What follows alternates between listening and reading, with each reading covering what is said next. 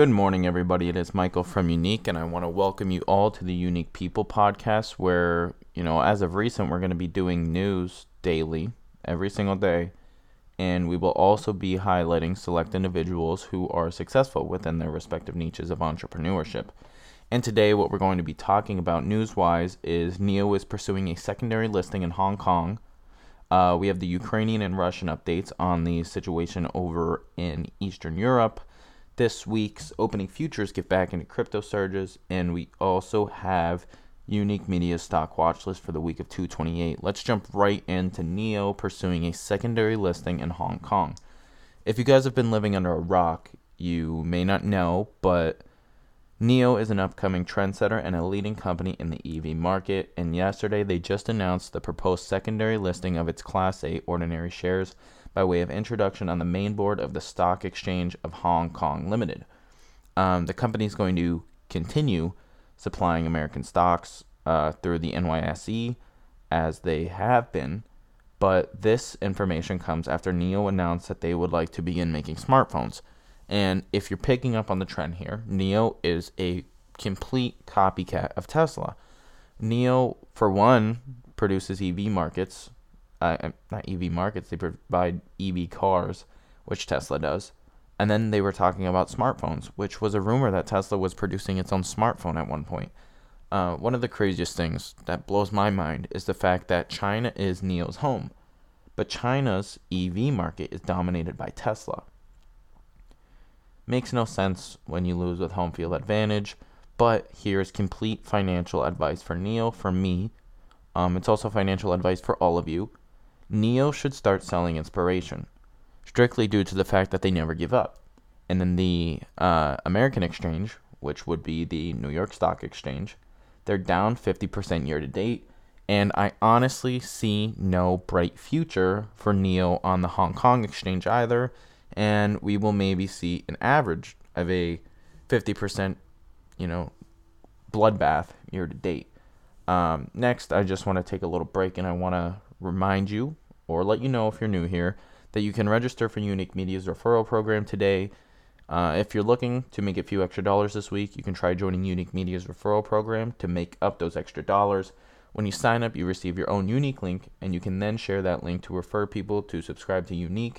Your work doesn't go without reward either, as you can earn up to $50 in cash. Yes, we changed it from $45 to $50, and you can earn that in cash just by sharing the link. I will leave the registration link below in the description of the podcast. Moving on, I guess I would say, as you are all aware, there's the situation in Ukraine and Russia, war, world ending stuff, bad stuff, whatever. Some information that we have, some updates that we have, is that peace talks in Russia were supposed to be due yesterday. With no preliminary conditions, Russia launched a massive assault on Kharkiv yesterday overnight. Ukraine claims just 5 raids yesterday, while Russian missiles targeted 16 cities. Japan and more Western nations block many Russian banks from the SWIFT financial system. BP, which is a petroleum company, announced it will exit its 20% stake in Rosneft. I just want you all to know that 20% is a rough estimate. Do not quote me. Sweden is donating to Ukraine 5,000 anti-armor rocket launchers, body armor kits, helmets, and an additional 135 field rations. Damages at 2 nuclear facilities have been reported. 2,000 Russian Marines are headed towards Mariupol. Ukraine claims there have been roughly 4,300 Russians killed. The EU is giving Ukraine fighter jets from Brussels funding. U.S. Embassy says that American citizens in Russia should consider leaving. Shastista and Stanistia, maybe I didn't pronounce those correctly, so somebody can correct those, but they've been captured and they are nearly fully destroyed. Denmark's allowing volunteers to fight in Ukraine. The war is reported to have displaced 7 million people. Belarus will officially join Russia in war today, and Anonymous has declared a cyber war with Russia. And finally, Putin put nuclear forces on high alert. Next, we have what could be some of the best news for cryptocurrencies is that this week's opening futures get back into those crypto surges that we've been seeing in a very volatile crypto market. So far, what we have at the time of writing the newsletter or script for this podcast, which is the night before, the NASDAQ is down 3%, Platinum's up 1%, Gold is up up 2%, silver up 3%, palladium's up 5%, and Brent oil's up 7%. All the commodities are up, and to my surprise, anybody's surprise, Bitcoin is also up 0.5%. So Bitcoin's up, NASDAQ's down. Outside of the fact that Bitcoin is showing futures higher than the NASDAQ, we also were made aware that Russian government and citizens hold nearly 13% of the world's crypto supply. Ukraine has also begun to accept crypto for donations, and they raised nearly $8 million after allowing such forms of donation. It's crazy to me, however, that before any of this, crypto was something that everybody wanted to be banned, mainly in governments, and they thought that it was a terrible idea, no way to track it, criminals use it, blah, blah, blah, blah, blah, blah, blah, and now it's becoming an acceptable form of receiving donations. And another thing that I think that everybody should think about is the Russian ruble, which is the Russian currency, has made drastic losses. I don't even think it's worth anything anymore. It's like a piece of paper with no backing at all. And you have to think that if the Russian government and citizens own or hold 13% of the world's crypto supply, will Russia eventually turn to a crypto-backed economy? We don't know, but if you're invested in crypto, you're probably making out pretty good.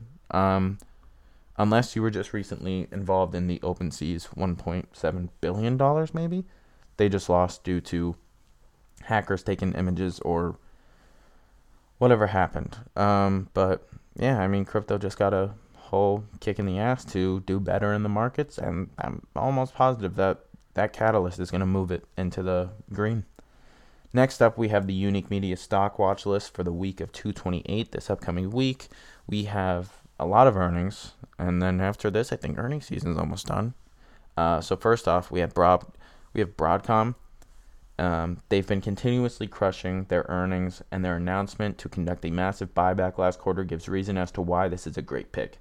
They've continuously witnessed growth, and they will have another great earnings report Thursday after hours.